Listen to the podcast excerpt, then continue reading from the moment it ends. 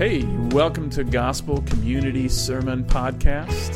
Thanks for listening in. We hope that uh, you enjoy what you hear and that we handle the word faithfully. We'd invite you, if you have any questions or want to attend a service, to visit www.gcctroy.com.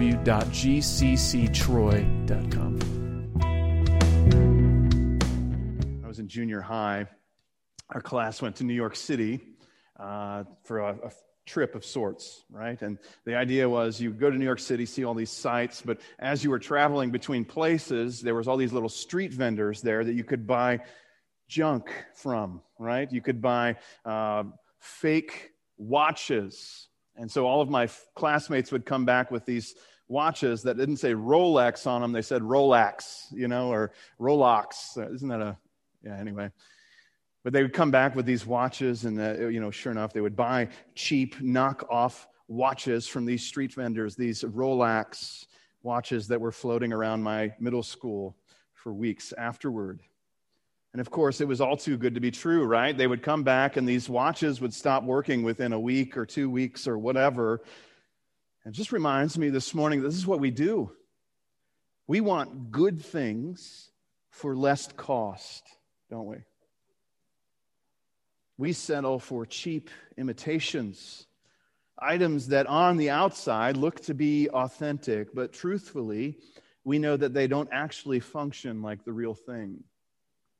And this morning, as we come to our text this morning, we're going to be introduced to the real thing, the real deal in Jesus Christ. We're going to be introduced to a Messiah who claims himself to be Messiah. And as each character is introduced to him, they're invited to this belief in the real thing, not the Rolex watch, but the Rolex, the real deal. See, here's our big idea this morning. Witness starts with seeing the real Jesus. And we're going to see this first as John the Baptist bears witness and others start to listen to him in verses 35 through 42. We're going to see kind of a movement happen there. And then we'll see another movement in 43 through 51 where Nathanael sees the real Jesus Christ for who he is. And all of this is going to weigh in on us, and we're going to see that we need to be worshipers before we're witnesses, that we need to have authentic views of Jesus Christ before we're going to invite anyone winsomely to follow Christ as well. And I can't impress this moment upon us enough that right now is the moment for us to be spreading the good news of Jesus Christ. Right now is the day of salvation. Right now is the moment that we should be preaching and speaking to those who do not know Jesus Christ. There's never been a more mo- pressing moment than right now. And so we turn to our passage in John chapter 1, verse 35. I'm going to read verses 35 through 42 as a part to our first point. John the Baptist bears witness, and others listen. Listen in this morning in John 1 35. The next day again, John was standing with two of his disciples, and he looked at Jesus as he walked by and said, Behold, the Lamb of God. The two disciples heard him say this, and they followed Jesus. Jesus turned and saw them following him and said, said to them, What are you seeking? And they said to him, Rabbi, which means teacher, where are you staying? And he said to them, Come, and you will see. So they came and saw where he was staying, and they stayed with him that day, for it was about the 10th hour of 4 p.m. One of the two that who heard John speak and followed Jesus was Andrew, Simon Peter's brother. And he first found his own brother, Simon, and said to him, We have found the Messiah, which means Christ. He brought him to Jesus, and Jesus looked at him and said, You are Simon, the son of John. You shall be called Cephas, which means Peter. See, John the Baptist identifies Jesus as the Lamb again. We saw this last week where John the Baptist was testifying to Jesus. And this is what we saw in our passage last time in, in 129, where John said, Behold, the Lamb of God who takes away the sins of the world. He told us that Jesus was the Son of God in verse 34 because of what he witnessed at Jesus' baptism. That is, the Spirit of God descending like a dove on Jesus and resting on him, and the voice of God speaking to John the Baptist and saying that this man baptizes with the Holy Spirit. But this time, however, our attention shifts away from John the Baptist and onto these two disciples. It's kind of like a, a movie, like a continuous shot. They've followed John the Baptist and now they're following these two disciples. And eventually they'll follow Andrew and they'll follow Peter and they're hunting down the effects of this rippling witness as it spreads throughout this uh, scenario here. In fact, we'll be introduced to a number of Jesus' disciples today, all of which have to give account for who Jesus is through their various titles that they attribute to him. And so when we see in verses 37 through 39, Andrew and this other disciple follow Jesus. And they start by simply doing just that. They follow Jesus. This is kind of creepy, right? They're just kind of following him wherever he goes. And finally, Jesus turns around and says, What are you doing, right? Why are you following me? It's kind of the stalker method of discipleship, right? John is inviting us into this kind of double meaning. Surely these men physically follow Jesus, but it serves as a metaphor for, for us to kind of follow Jesus in his footsteps. See, discipleship is really just that it's just following Jesus in what he does and how he lives and what he says. And so Jesus' invitation in verse 39 has more implication than they could know. And so, what they do is at four o'clock in the afternoon, they go and they spend a day with Jesus. It continues into the evening. And apparently, these few hours were enough to convince Andrew that John the Baptist was right. As we look at verses 40 through 42, Andrew brings Peter to Jesus. Andrew's famous for being the person who brings people to Jesus. And notice that's what he does in verse 42. In verse 41, he told Peter that this was the Messiah.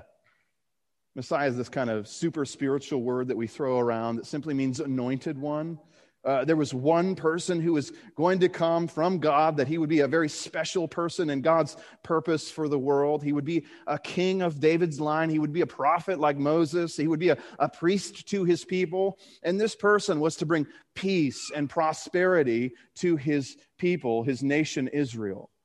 So if you found the Messiah, it was good news. That was a big deal. See, you would get in on the ground floor of the new coming kingdom that was coming, right? You would be part of the entourage of the Messiah. Wouldn't you be cool if you did that, right? You could be his disciple and you would be the one to benefit from his kingdom even more so than others, or at least so people would thought would think.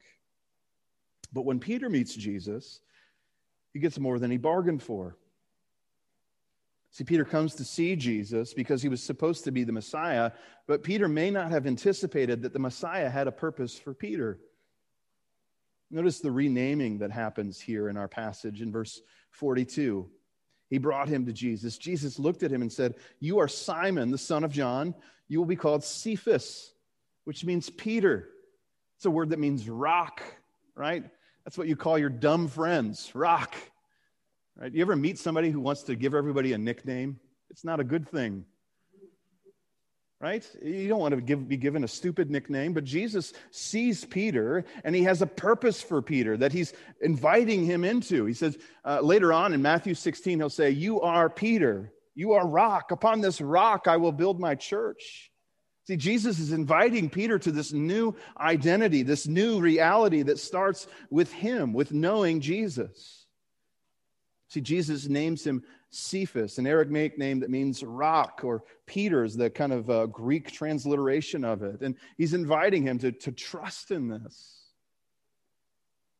See, you and I are nothing more and nothing less than what Jesus calls us to be. You and I are nothing more and we're nothing less than what Jesus calls us to be. Our passage presents us with this issue of witness. It's the witness of John the Baptist that initiates this witness of Andrew and his other friend, and the witness of Peter. And each subsequent character in our passage responds to Jesus uniquely. Each of them has this interaction with Jesus, and they respond to his claims and, and what he says about himself. For Peter, specifically, the call to follow Jesus means the crafting of a new identity. Listen to what Don Carson writes. He says, Here in John 1, the focus is much less on what the, this name change means for Peter than on the Jesus who knows people thoroughly and not only sees into them, but so calls them that he makes them what he wants them to be. See, for Peter, Jesus not only calls him, but he also will shape him to become the rock that he wants him to be. He calls Peter, he renames Peter, and he sends Peter to this new identity, to this new purpose. It's that way for all of us, right? All disciples of Jesus are invited into this same experience. If we are to follow Christ, we must be willing to take on his agenda for us. All of our other purposes must be subsidiary to Jesus' purpose. I don't know if you ever read Elisabeth Elliot's uh, Through Gates of Splendor. It's a great book. It tells the story of her husband's death uh, as a missionary. And she describes her husband, Jim Elliot, in this way early on in the book.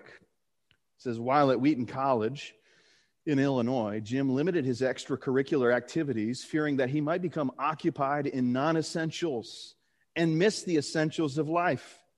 He refused requests that he run for several offices on campus. He did, however, go out for wrestling, explaining a choice, his choice, in a letter to his mother. I wrestle solely for the strength and coordination of muscle tone that the body receives while working out, with the ultimate end, that of presenting a more useful body as a living sacrifice. This God knows. And even though he chose to allow it to be strained, the motive was for his glory and the faith he honors. I love Jim Elliot's heart. He's saying, I only do this for the honor of Christ. I only do this extracurricular thing because I think it brings greater honor and glory to Jesus.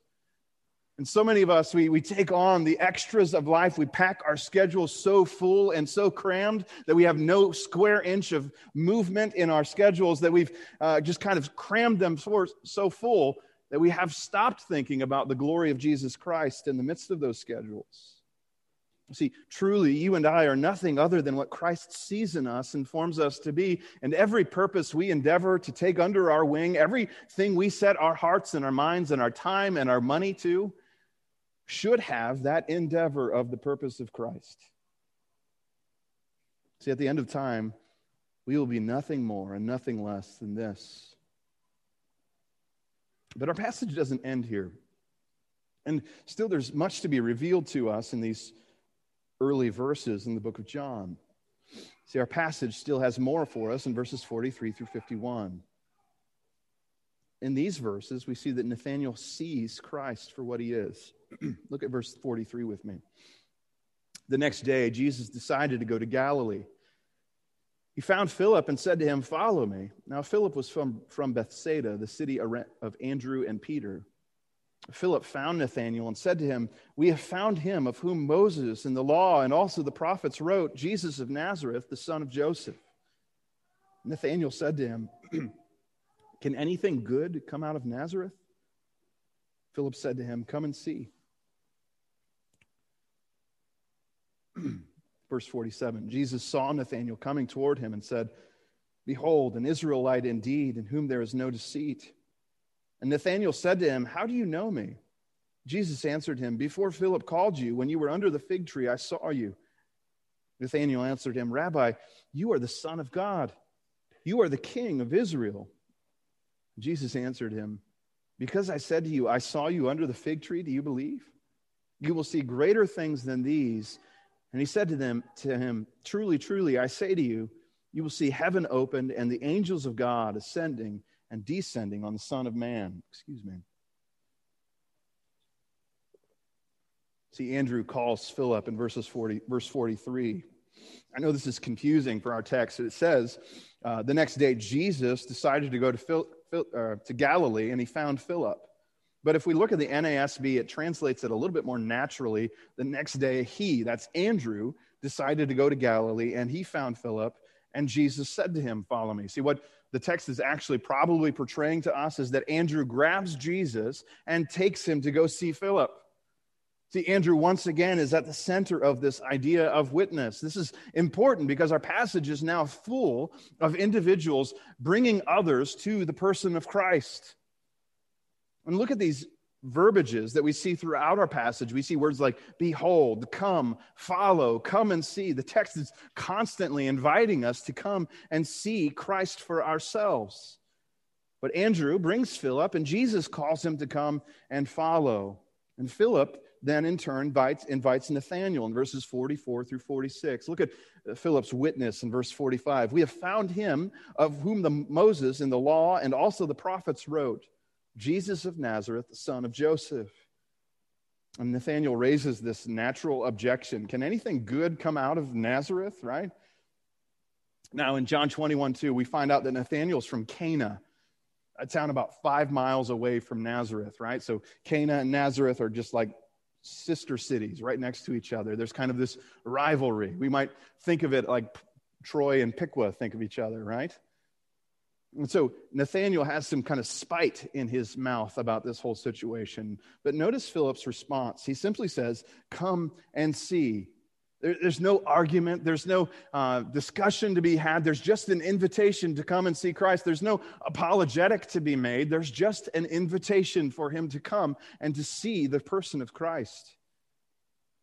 And so Jesus, in verses 47 through 51, addresses Nathanael's concern. Notice what Jesus first says to Nathanael Behold, an Israelite indeed, in whom there is no deceit. When we think about this like a, first century Jewish person would, we hear kind of a play on words that's happening here.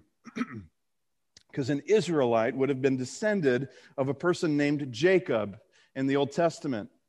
And when we went through Jake, the book of Genesis recently, we saw that Jacob was one who was a deceiver, right? And so when he's saying he's an Israelite in whom there is no deceit, it's you're, you're an Israelite, you're a descendant of Israel without the Jacob. You're without the deception of Jacob. You're, you're more honest. It's a, a truly a, a remarkable compliment that's paid to Nathanael. But Nathanael's confused by this, and his response is as if to say, I'm sorry, do I know you? Sometimes I'll be walking through the supermarket or someplace else, and someone will see me, and I'm, I'm looking back at them thinking, Do I know this person? Do they know me? Or how does this work? You ever had that experience? You ever walk through a, a, supermarket and see somebody that you think you recognize that you're not sure? I've waved to a number of people that I don't actually know. They think I'm the creepiest person in town, probably. Nathanael has this experience with Jesus. The truth is that Jesus knows Nathanael better than he knows himself. Jesus responds to Nathanael Before Philip called you, when you were under the fig tree, I saw you. Now, you and I, we're not really invited to understand the intricacies of what's happening here. We don't know what was happening under the fig tree. We don't know necessarily what Nathanael was going through or what he said in those private moments. But by the nature of his response, we assume that he saw the lordship of Jesus Christ played out in front of him. Look at his response. He's, he attributes these things to Jesus. And verse 48 Rabbi, you are the Son of God, you are the King of Israel. He starts off with this string of titles and he says, Rabbi, you're, you're like the teacher. You're the one who comes and instructs me. And then he goes on and he says, You're the, the Son of God. You're truly one of greatness. Like in the Old Testament, a Son of God could describe an angel, it could be a, describe a pre incarnate view of Christ, it could describe lots of other things.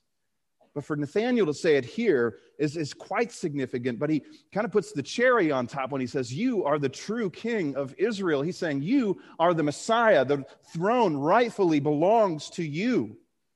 He sees Jesus as the rightful descendant of David, the one promised by Isaiah and the prophets, the king who would come and rule over all the earth. For Nathanael, who had no deceit in him, who was an honest man, to say these things about Jesus Christ was significant. But Jesus isn't content to just leave him in this understanding. See, right now, Nathanael sees Jesus as a political authority.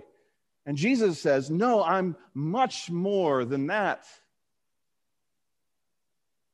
See, if Nathanael's just thinking about politics, Jesus wants to redirect Nathanael's thinking. In fact, Nathanael's thinking too small.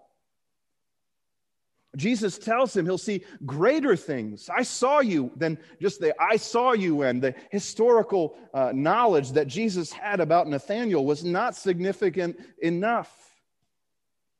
And so in verse 51, Jesus corrects his thinking. He says, Truly, truly, I say to you, you will see heaven opened and the angels of God ascending and descending on the Son of Man. And we have to unpack this a little bit, don't we? That phrase, truly, truly, it's amen, amen. It's the word we get amen from. It, means something like truly or, or rightly, correctly. Jesus is repeating it to draw attention to what he's about to say, the truth and the veracity of the thing he's about to speak. And when he says that the angels of God will ascend and descend, it's drawing our attention back to Genesis 28 when Jacob, the deceiver, had finally pulled his last straw. When he had finally deceived his brother, he had stolen his birthright. He fled out into the wilderness and he was fleeing to his uncle's house for safety. And as he stopped that night, he put his head down on a rock for a pillow and he drifted off to sleep.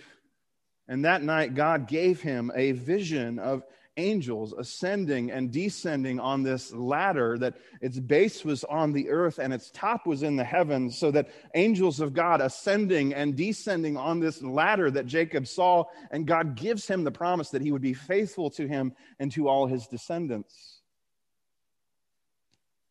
And it culminates to this that Jacob wakes up, and in Genesis 28 17, he was afraid.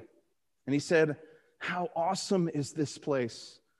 This is none other than the house of God, and this is the gate of heaven. See, Jacob, in his rudimentary understanding of religious things, attributes this place to this kind of special, unique meeting with God but he's not recognizing that he was the unique meeting place with God, that God had bestowed on Jacob all of this blessing because of his grace and his mercy. See, by using this image, Jesus is unabashedly saying he is the Jacob's ladder of the New Testament. He's the new Bethel. He's not simply a rabbi. He's not simply an all knowing prophet. He's not simply a king. Jesus is the gate of heaven. And this nod to Genesis 28 speaks of two things God's promises to Jacob and his presence with Jacob. See, Jesus is this promise from God, He's the Word grace and truth were realized in Jesus Christ, that God speaks to us through Jesus. He reveals himself with all of his fullness through Christ. Just like he revealed himself through Jacob, he's revealing himself through Jesus in John chapter 1. And it's not just that he speaks and then walks away, he's present. He's tabernacled among us, he's dwelt among us, like John 1 says. So just as Jesus or God showed up in the life of Jacob and gave him promises and presents. Now, God is showing up in all of mankind through Jesus Christ with his promise and with his presence. See, for us this morning, Jesus is a better Jacob, isn't he? Jacob, you had to be descended from him. You had to be of his physical lineage. You had to be one of the 12 tribes. You had to be a, a part of his clan. You had to be, uh, had the flesh and blood and the heritage and everything else. You had to be a, a law keeper. You had to do all of these things to be right with God. But now, through Jesus Christ, all we need is faith. That's it. We've all been given access to the gate of heaven through Jesus Christ. See, Jacob stood at what he thought was the nexus between heaven and earth. And he attributed it to just being Bethel, this place where God seemed to be. But God was interacting with Jacob in such a way to show him that his promise was Jacob's true hope. Now, Nathanael is invited to see that Jesus is the new Jacob's ladder. He's the go between between heaven and earth. But how? How's that possible? You and I, we do all kinds of things. We do stupid things, right? See, he laughs. He knows. Apparently, Jason and I are the only ones who do stupid things. So, stupid thing I did this week. My wife, I needed some chapstick, and I asked her for some chapstick.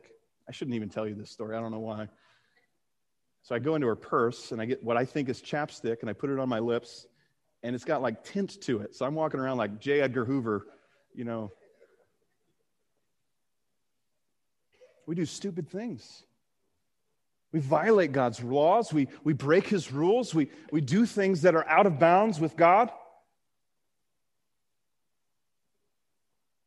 How is it then that you and I are brought to the gate of heaven? How do we enter into that gate? By what right do we have our sinful flesh coming into the righteous presence of God, the holiness of God? How is it that someone like me, who's done the things that I do, how do we come in? See, what happens is we, we step back and we look at this passage and we see the fullness of the beauty of what God re- reveals to us here. See, there's seven different titles given. As we go through the book of John, we're going to find that that magic number is seven. There's seven different signs that are given. There's seven I am statements. In this passage, there's seven different titles attributed to the person of Jesus. John the Baptist call him the Lamb of God in verse 36. The two disciples call him Rabbi in verse 38. Andrew calls him Messiah in verse 41. Philip calls him Jesus of Nazareth in verse 45. Nathanael calls him Son of God and King of Israel in verse 49, and Jesus refers to himself as the Son of Man. The two that stand out to us this morning are the Son of God and Son of Man. That Jesus fills both of those things fully, that he checked the boxes, as it were, of, of godness and manness. He was both of those things. He was fully God, that there was no part of him that was lacking any part of deity. But he was also fully man. He had two arms and two legs and eyelashes like you and I do. Jesus was both of these things. See, the Son of God became the Son of Man. Jesus was both God and man, and he went to the cross and died a human death. It made a way for us, humans like Jesus, to be reconciled to God, to go through the gateway into heaven because Jesus Christ did it first through his righteous life, he paid the sinful penalty of his own death so that by faith you and I could take on his righteousness. We could lay down our sinfulness and we could come into God's presence with confidence this morning. Isn't that the good news? Isn't that the good news of God's abundant, lavish grace? It's not just for these generations of people descended from Isaac who were law keepers. Now it's for everyone who has faith in Christ. See, what happens this morning is that God ushers us into the presence of God through the sacrifice of Jesus Christ. And what he does is he makes worshipers become witnesses. He gives us a full view of the deity of Jesus Christ so that we become worshipers and then our voice might be used as witnesses. See, worship fuels our witness. Each of these disciples in chapter 1 beheld God and became a worshiper in the face of Jesus Christ. And thus each in turn became an effective witness. And it's my experience this morning that the best salespeople are those who genuinely believe in their product. You ever meet a salesperson who doesn't like what they sell? It doesn't go well, right? If we are to be adequate witnesses, we must first be worshipers. Daniel Montgomery says it this way He says, This is the natural movement of the gospel. That's the good news of Jesus' death and burial and resurrection. The gospel comes to us in order to move through us. It comes to us, it transforms us, it makes us worshipers, and then it moves through us for God's kingdom purpose. This is what we see in passages like 2 Corinthians 5. We all know 2 Corinthians 5 17. I'm a new creation. The old things have gone, the new things have come. We know that, but it moves on to verse 20 where we're told that we're now ambassadors of Christ's ministers of reconciliation. But first, we had to be reconciled. It stands out to me this morning that when we look about Jesus here, when we look at the words of Christ here, Jesus isn't shy about who he is. He makes bold proclamations about himself. He is the ladder to heaven. He's the means of man's restoration with God. He looks at Peter and he says, You're no longer Peter, now you're Cephas. Jesus invites us to these bold proclamations about himself to bear witness to it, to become worshipers, and then bear witness. See, here's the question for us this morning Are we bearing witness? Are we bearing witness? What happens when we witness without being worshipers? What does it look like for us to be those who, who want to speak about Christ, but not have a heart that worships Christ? Brennan Manning says that it's like passing out brochures to a place we've never been. We use that term authentic a lot, don't we? We talk about authentic this and authentic that. We try to be authentic in our Christian lives. The truth is, the moment that you set out to be authentic, you immediately aren't. Isn't that the irony of it? Christian witness that doesn't start with worship lacks authenticity. It traffics in something that it hasn't experienced. Witness without worship is like that Rolex watch. It really wasn't very costly and isn't all that impressive. See, true interactions with the real Jesus, they get us talking. They give us something to speak about. True interactions with the real Jesus open our mouths to speak. True interactions with the real Jesus uh, motivate us to take the gospel to, to other people. When we see the real thing, the gateway to heaven, we want to speak up. C.S. Lewis talks about we always praise things that are praiseworthy. It's the reason we write songs about our lovers or why we paint paintings or write books or do whatever. Lovely things are worth speaking up about. And witness starts with the hard work of getting my sinful heart to see Christ as lovely again and again and again. It's doing the difficult work of preaching the gospel to myself, saying, I don't deserve mercy, but I've received mercy in Christ. Some of us, we think about witness as this scary thing. We have nightmares. I remember speaking one time to a dear brother in Christ, and he looked me in the eye and he just said, I just want you to know that this conversation about witness scares me more than anything It doesn't need to be this scary. It's merely speaking about what Jesus has done for us and in us. You know, before, as we've talked about mission, we've described mission as, as an intentional living with our friends and neighbors and relatives with an infectious love for Jesus Christ. See, the, the best witness comes from those who most authentically worship. And so your concern shouldn't be uh, what, apologetic practices do I need to know? What things do I need to know? What informations do I need to impart? What kind of things do I need to speak? Your, your first concern needs to be is my heart trusting in the Lord Jesus Christ? Does it see Jesus as beautiful and desirable and worthy of sharing with these other people? I had the opportunity a, few weeks ago to sit down with a friend and he was describing to me how he came to know Jesus. And it was a really fun time because honestly, I love hearing these stories about how God draws people to himself. And he was kind of sharing his story. And he got to this point where he said, You know, I kept seeing this guy around town, and he was a, a UPS driver. And every time I saw him, he stood out because he just had this goofy smile on his face everywhere I saw him. He just looked like an idiot walking around, grinning, you know, and being happy.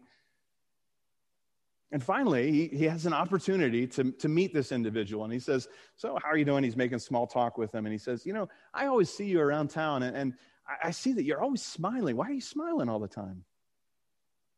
And the guy bears witness. He says, Well, the Lord Jesus has saved me from my sin. And I guess it's just kind of a simple thing that I have a lot of reason to smile. And that was the end of the conversation. It was one of a, string of testimonies that were brought into this individual's life of men and women who had faith in Jesus Christ and were inviting him to faith. And sure enough, that's exactly what happened is he came to see the Lord as beautiful and came to know the grace of God in Christ. Isn't it funny how such a simple thing like your attitude can have an impact for God's kingdom purpose? And I say that as one this weekend who hasn't always had a great attitude. Sometimes Christian witness can be just doing Christian things or things Christianly, having an attitude that is a, a, pleasing aroma to those around us or the aroma of death to others. Sometimes Christian witness is just standing up for our convictions to say, this is why we don't do these things or this is why we think this is wrong. Sometimes it's articulating the truth of the gospel of Jesus Christ, but it always calls people to faith in Jesus eventually. There's no being saved outside of the message of Jesus' sacrificial death and resurrection for the forgiveness of sins. Some of us, we've so escalated the conversation that witness has become this jarring, scary thing. And maybe it's time that we trust the Lord to bring his kingdom. It's time that we trust Jesus to have the interactions with his people. And that we view ourselves just as the Andrews, the messengers that bring people to Christ. I want to pray this morning that God gives us a confidence in his message, in his purpose in the world, that he would make us active, articulate, effective witnesses in Christ. Let's pray. Father, we pray exactly that. We pray for your empowerment that as your spirit resides in us, that we might be able to faithfully articulate the life saving gospel of Jesus. That by his death, we no longer deserve death. By his life, we have the fullness of life. So, God, I ask that you would make us effective witnesses for your kingdom purpose allow us to articulate your message to unbelieving people in a way that honors and glorifies your name. And Father, we pray this to your eternal glory. In Jesus' name, amen.